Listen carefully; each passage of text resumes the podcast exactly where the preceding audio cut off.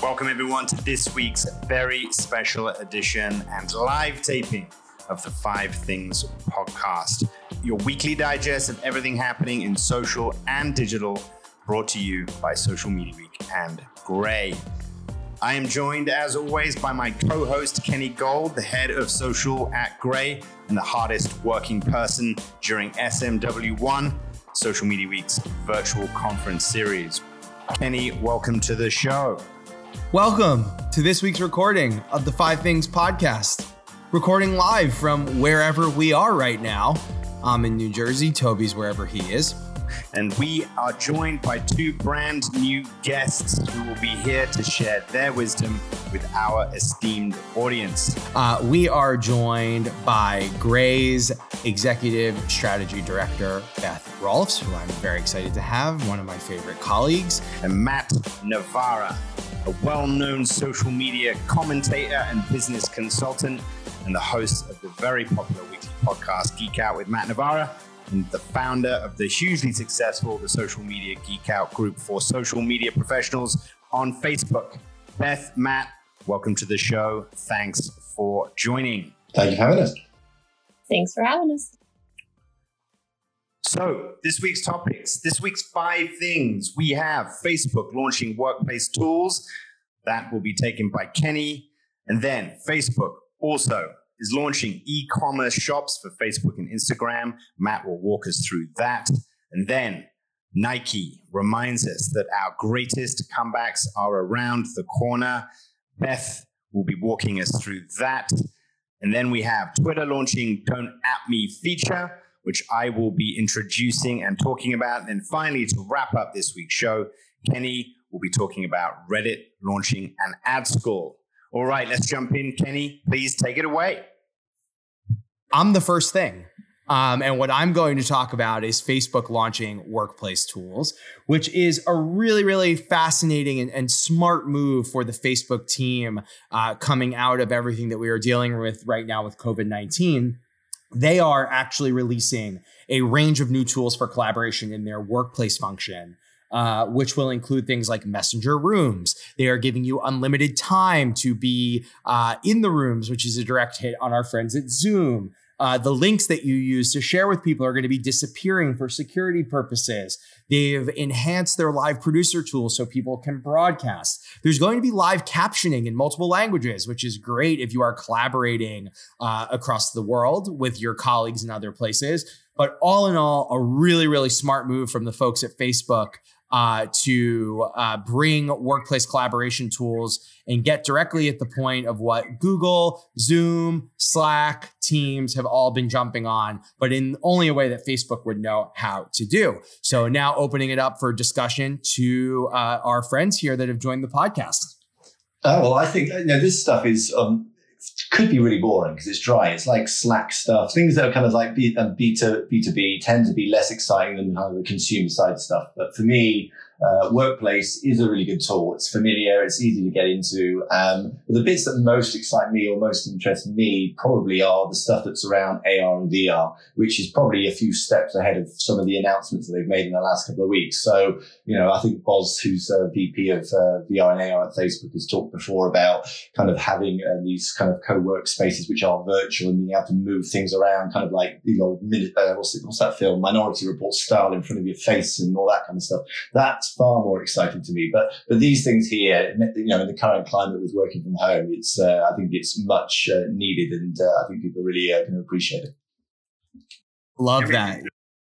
So our second thing this week is five uh, Facebook launching e-commerce shops for Facebook and Instagram. Matt Navarra, take it away. Yeah, so this is something that's been probably burning and bubbling up for some time. You know, this isn't the first time that Facebook has launched something to do with shopping and shopping features. You know, we've had Marketplace, which is kind of more secondhand goods, kind of your eBay of the Facebook world since 2016. I think it launched. Um, so this isn't a new foray for them, but I think um, what they've done now is really bring together all of the bits of the platform, whether it's Messenger and uh, and uh, WhatsApp, Instagram, Facebook, all into a, a, space so we can now actually create online shops, which actually are more than just a like one trick pony. They've got actually a fully fledged functioning checkout that everyone can engage with. So um, it's been built um, with third parties, so they're not doing it entirely on their own. So the likes of um, I think there's a couple of companies in there that's Shopify, BigCommerce, Woo. They're all part of setting up the platform, um, and I think some of the features they've talked about bringing on stream for these shops is uh, as well as live shopping, a QVC style as well.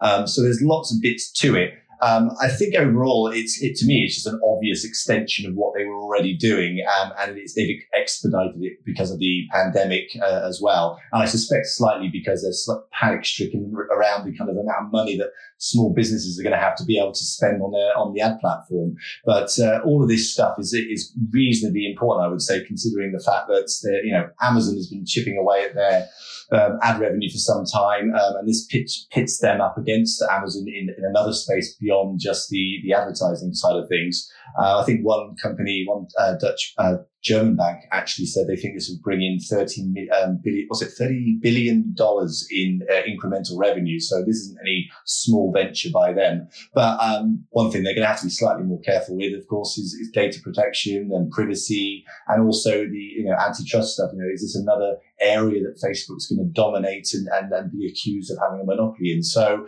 uh, a mixed bag, but overall, I think it's going to be uh, a positive outcome for them in, in the long run. It's, it's too early to say uh, how many will take advantage of it. I mean, what's interesting about this is, first of all, obviously Facebook going after Amazon. That's kind of like a, of fresh, new story that we can kind of talk about. Uh, also, I think it's been a while since we've even sort of brought up uh, the subject of antitrust and monopolies. I think, you know, COVID-19 has been very generous to Facebook in, in terms of changing the narrative or changing the conversational focus away from some of the more negative headlines that they were having to deal with on a kind of daily basis. But my question, sort of coming back at you, Matt, but also to Beth and Kenny, is does this spell doom for anyone? I mean, look, no one really cares if someone takes a, a, a bite out of Amazon's business, right? But does this spell doom, spell doom for anyone? Is, is this an entirely positive story? Or, or is there some, some potential downsides that we're not, not really thinking about? I, I can tell you who it doesn't spell doom for marketers who are going to understand more and more and more what drives consumer behavior when it comes to purchasing and that is what Facebook's bread and butter is is being able to tell marketers what people are spending and doing and what they're interested in. So, you know, Beth's job must might have just gotten a little bit more fun because it's another data source and a new way in for us to understand, you know, who we're marketing to. But uh, on the whole, you know, I don't think I, this didn't kill Amazon, and uh, maybe like brick and mortar, but Doom was already spelled for them. So, yeah. The only players that I think of that could be impacted by this are like the Etsy's of the world or even like Squarespace. I know when I started my side hustle business for a second there, um, I did a lot of research into like how I would get into that world, and Squarespace was kind of the obvious go to, but then you had to set up the e commerce on the back, and there was a lot of kind of complication there. So I could see that being not the best news for some of those platforms that people that, you know, knit pot holders at home and sell them online uh, go to. I think also, you know, the users themselves, us as um, individuals, have, have, also got to sort of weigh up the, the value proposition here. You know, it's a back back to the classic thing with Facebook is they will give you something that will make your life maybe slightly easier or more entertaining, but in return, they want to know a lot more about you. It's more about your mm-hmm. transactions. It's more about your buying consumer behavior.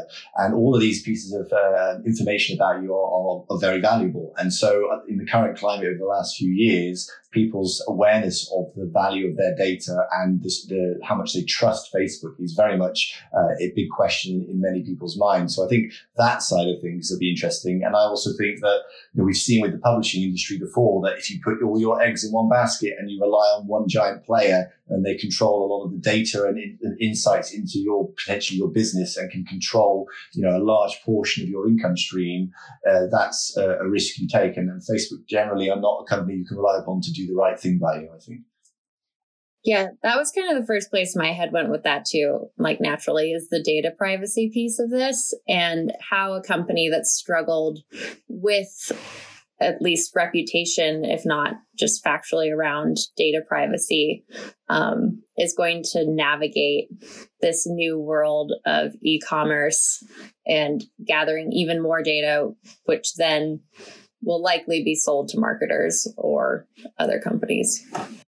All right. Um, I think we can move on to our third thing. Beth, take it away with Nike, reminding us our greatest comebacks are around the corner.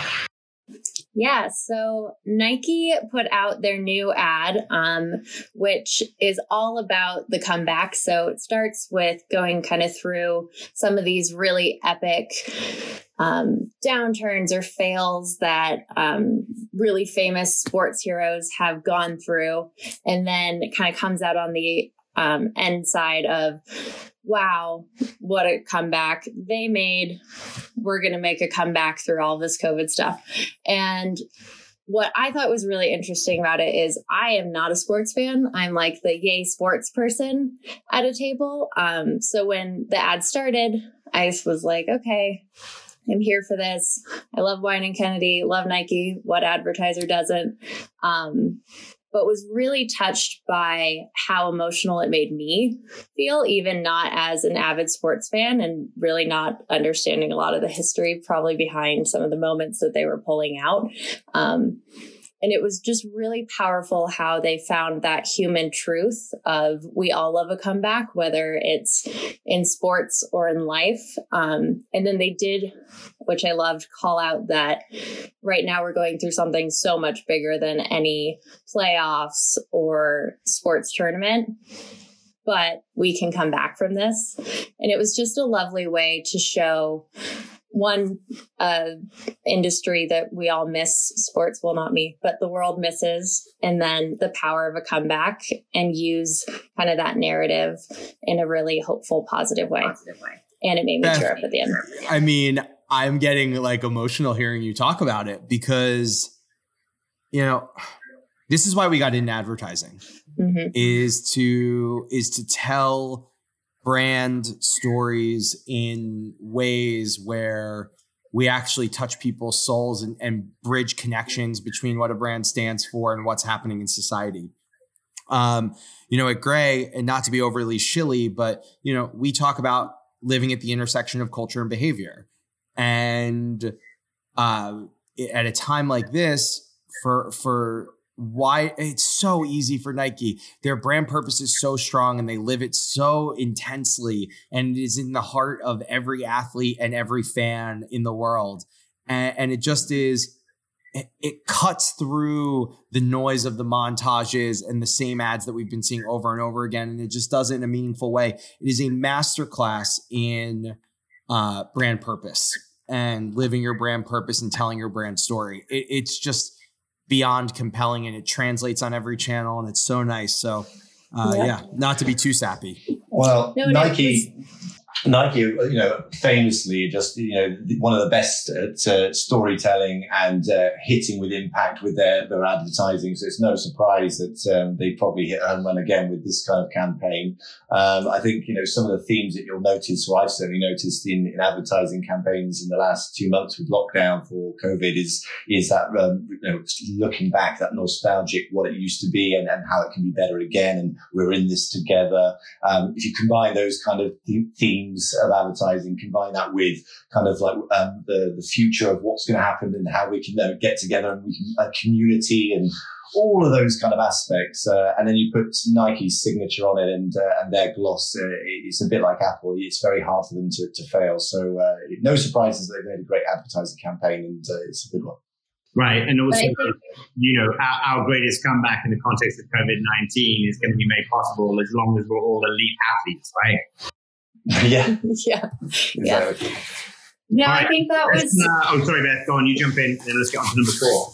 I just think that was part of the beauty of it all. Really, was that it did take it so higher level, and it's not about the little micro moments at home, but it's it's a very unifying message of essentially we're all in this together, and our comeback is against the disease versus all the little things that we're missing in life. Well said, Beth. Uh, okay, let's get into number four. Twitter launches don't at the don't at me feature. All right, this is a fun one for me.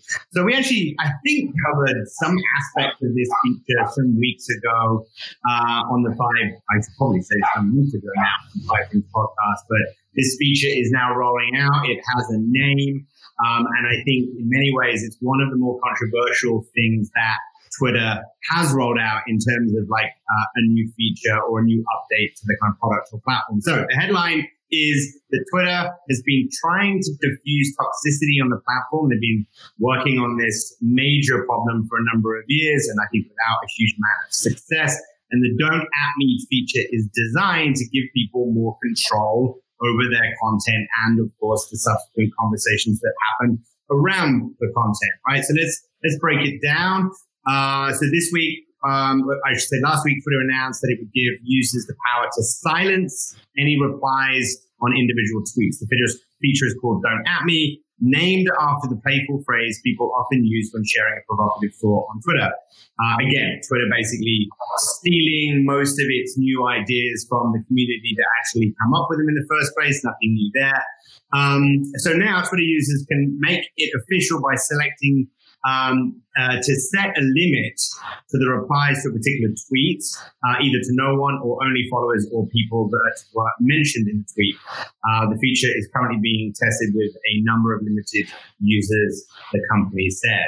All right, so here's the thing three things, in fact, I want to quickly touch on. One, let's talk about intended and unintended consequences because, like, no one really knows how this is going to work. As much user testing as they may sort of do before they roll it out to the masses, there are consequences to these types of features that could have a profound impact on the way the service is used, right? Twitter is and it's historically always been an open network of communication or an open network of information exchange. And so this changes that in a pretty substantial way.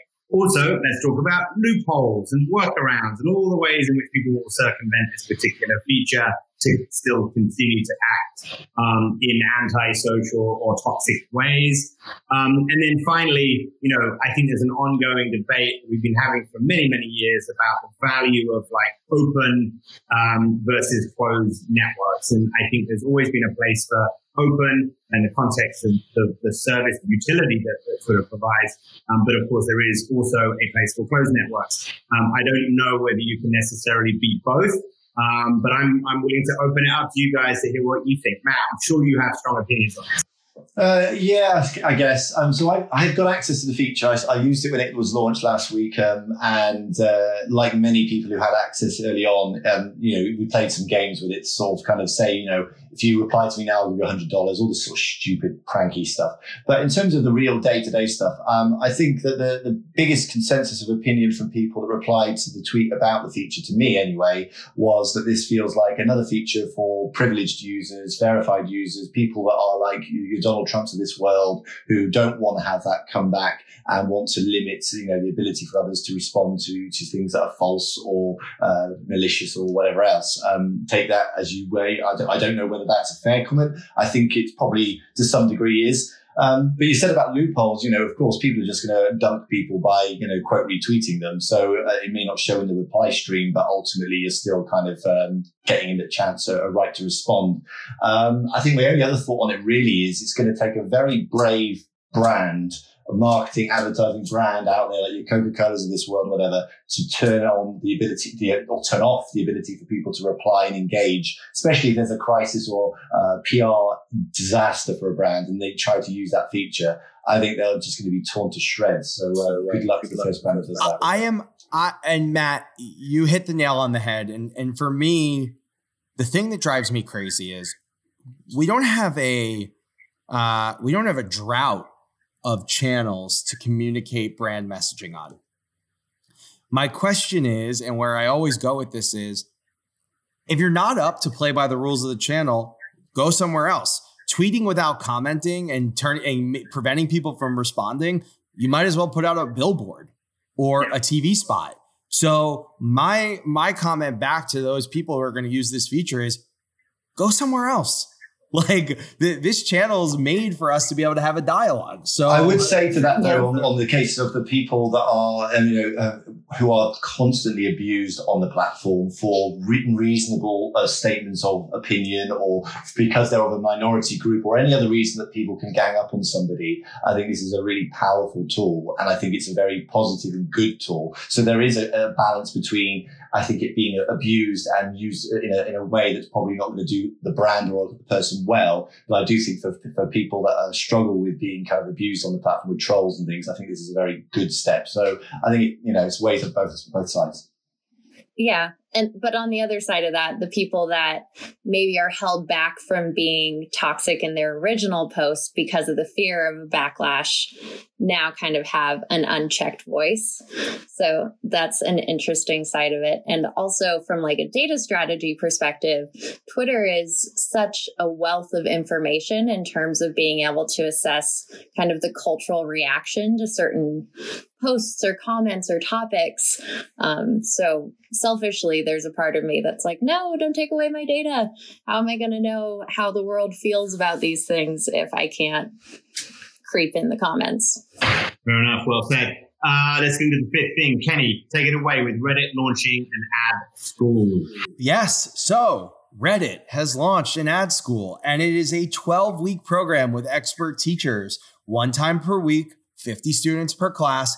Unbelievable opportunity to get a quick hit education from the experts when it comes to copy, art, social, media planning, data, strategy, account, PR, brand building, film, portfolio development, any of the things that you would expect to get at ad school, you can get here in this awesome program from Reddit. It does not surprise me that this incredible feature would be featured on a place like Reddit, where you could go to learn and engage with experts about amazing and awesome things. To me, it is a, uh, especially right now during Corona, uh, where a lot of our friends and colleagues in the industry, um, uh, some who are quite senior, who we admire, um, for unfortunate reasons, have been furloughed or let go. This presents an opportunity for advertising students to learn amazing things from the best experts in the field. Um, I do quite a bit of uh, guest lecturing with the Advertising Education Foundation and the Made Intern program. And those students are dying to learn more right now, especially as they are graduating from school and they don't have jobs yet and they want to know how to deal with the trials and tribulations of entering this industry. Um, Reddit has found a need uh, in our community and has found a way to deliver expert opinions and information in a, in a very digestible way. So, as always, kudos to our friends at Reddit for building something like this. Why should we care? Well, I was just going to say that this isn't new because, of course, you know, Twitter flight schools existed for ages. We had Facebook Blueprint that's existed for ages. Also, you know, these um, these initiatives aren't again not enter- entirely kind of charitable and, and great just because they're being nice people. They need marketers and advertisers to know how to use their platform. So, giving them the tools and, and, and courses and information to teach them to so they can use it is an obvious win-win for everybody. Uh, and I think particularly for, for Reddit, because I think if you were to speak to your average social media manager from a brand, the platform that's least familiar to them is probably, I would say, Pinterest and probably Reddit. Um, and so compared to Facebook and others, it's, it, it makes sense that Reddit now is catching up. So I, I applaud the fact that they've got it and it's great that it's free. I think the content, I'm sure I haven't used it, but it's going to be good. But to me, it just feels like they're slightly lagged behind and they're playing catch up. Um, and uh, yeah, I think I- this is a long time coming. Wait, the the strength in it is r slash advertising as a sub as a re, as a sub has been very active, and the fact that it was a thought from within the community that then took shape and is materialized in the way it has shows the strength of the Reddit community, especially in these different areas. So, uh, you know, I wonder who else is going to follow suit, but I love that it was community born and platform adopted. And it's community graded as well, right? So I think that's a very interesting part of just like the education process the idea of getting a lecture, getting an assignment, and then having the broader class and community kind of give feedback on what these students have learned um, through the process. Kind of, it's a little bit coiny blockchain to me, that group think. Well, I think Matt, you made a really important point, uh, building off of what Beth was just saying, which is that um, I think Reddit Pinterest. And I'm trying to think about whether any of the platforms have come up in our previous conversations, Kenny. Um, but the platforms basically represent um, huge opportunity for marketers, but marketers aren't on the platform. So there's like a huge like knowledge gap. I mean, we literally had this conversation last week about last week. I think yeah. Twitch is, yeah. Yeah, Twitch is probably another reasonable example. You know, TikTok interestingly much less so because everyone is like basically on it, or at least excited about it because the barrier to entry is just so low. You get on and just like you know, lose, a few hours so easy. But, but, but my question for you, Matt, though, um, in, in, in this context is, um, you know, what advice do you give marketers when they're looking at all of the various different platform opportunities? I mean, you're such, you're someone who's so dialed in, you're so immersed in every new emerging trend, every new product, feature, platform, update. Um, there's probably nothing that's really happening, or at least coming down the pipe that you're not aware of. But when you talk to other marketers, they, they might get super excited about like the latest new platform or, or the hot platform or the one that's like growing really quickly. But if they're not on it, they're not going to necessarily understand it. So, what advice do you generally give to marketers, you know, as they try and like navigate the, the, the various different platform opportunities? Um, I think that kind of two things which kind of balance each other, which is kind of finding uh, finding the right balance between experimentation and testing of new things and being slightly taking a risk, experimenting, not being afraid of failing on it, and trying something that maybe you didn't think was aimed at you as a platform. Maybe you know you wouldn't typically use Reddit to to, uh, to promote something that you're working on or to engage with the community, but certainly to um, experiment in areas where you would normally say, "Oh no, it's not for us." But then balancing that with, of course, you know, realizing what the size of your resource is in terms of financial or, or skill set, and balancing it so you don't end up over kind of uh, trying to do everything on every platform and spreading yourself too thinly. So I think that came from the next web where I, where I worked there. You know, uh, Boris, who's on Twitter as uh, Boris. You know, one of the first things he said to me when coming from uh, the government and working in you know prime minister's office and things was like, you know, take risks, tr- experiment, try anything until the point you get sued in court, and then when we get to that stage, then just pull back. You know, and then I know you've tested to the limits. So I think it, uh, that people just don't experiment are slightly too risk averse these days, and, and, that's something I always try and suggest to people. That's great. It's great advice. All right, we have actually yeah. a question uh, from a member of our audience. I'm going to bring them on and make them live. Erica Perry, welcome to the show. Good to see you. What is your question for, for our for our Five Things group?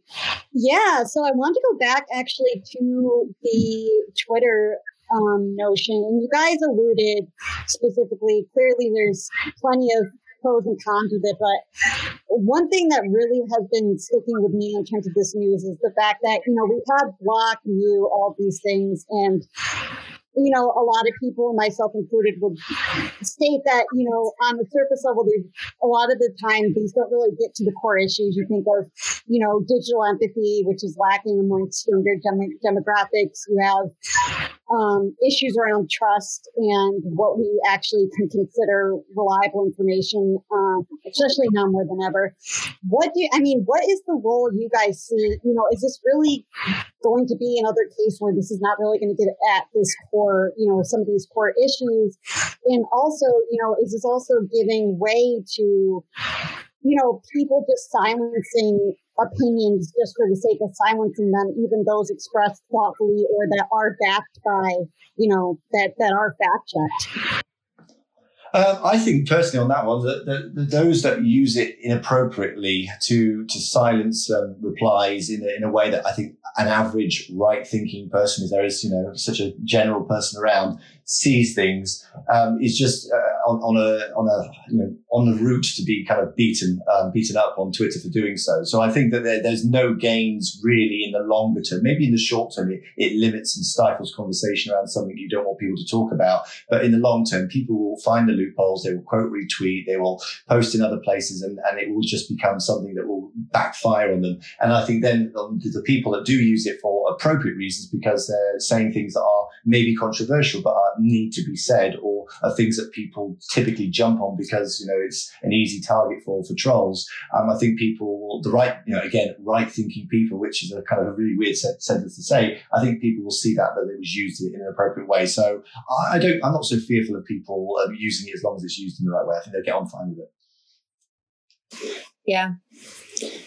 I would agree with that. I also I'm interested to see what the adoption rate's going to be like. I I have a feeling that we'll kind of get that pendulum swing where we get that upfront of now I can say whatever I want without anyone commenting, and then it'll kind of right size into the appropriate I've, post being silences. I've sat here for a week trying to think of, since it came available to me, and every time I was thinking, I want to use it, I really want to use this feature, I'm going to use it, and then I think, but I really want the reply and I want to understand right. what people think and stuff. And then I couldn't think of a scenario in the past or currently where I personally would find that I'd want to use it. So I think it's going to be used maybe far less than people think it might be uh, for the reasons we've outlined here. So um, I'm not so sure it'll be a big tool in people's arsenal. I think they'll they'll kind of use it in the last line of resort. Yeah, yeah. the challenge is that you know all, all, Twitter users are not created equally, um, and you have essentially every imaginable type of person and brand slash organization using the service, each of whom has a different agenda. Mm. Um, so I think I agree with you for the average user, particularly those of us who are not particularly controversial or rarely get ourselves in like hot water in regards to the things that we say. And I think I've been in like two or three, you know, conversations on Twitter and the entire time I've been using it that I kind of regret being part of. Um, because I'm just generally like not a very controversial person uh, on Twitter. Like, you know, off Twitter, of course I am, but um, but, but, my point is that that you know there are going to be certain organizations, um, particularly those that want to push extremist views or personalities that want and know full well they can, you know, stir the pot, get headlines, um, can create controversy, um, but without there necessarily being, you know, a, a backlash that they are um, drawn to.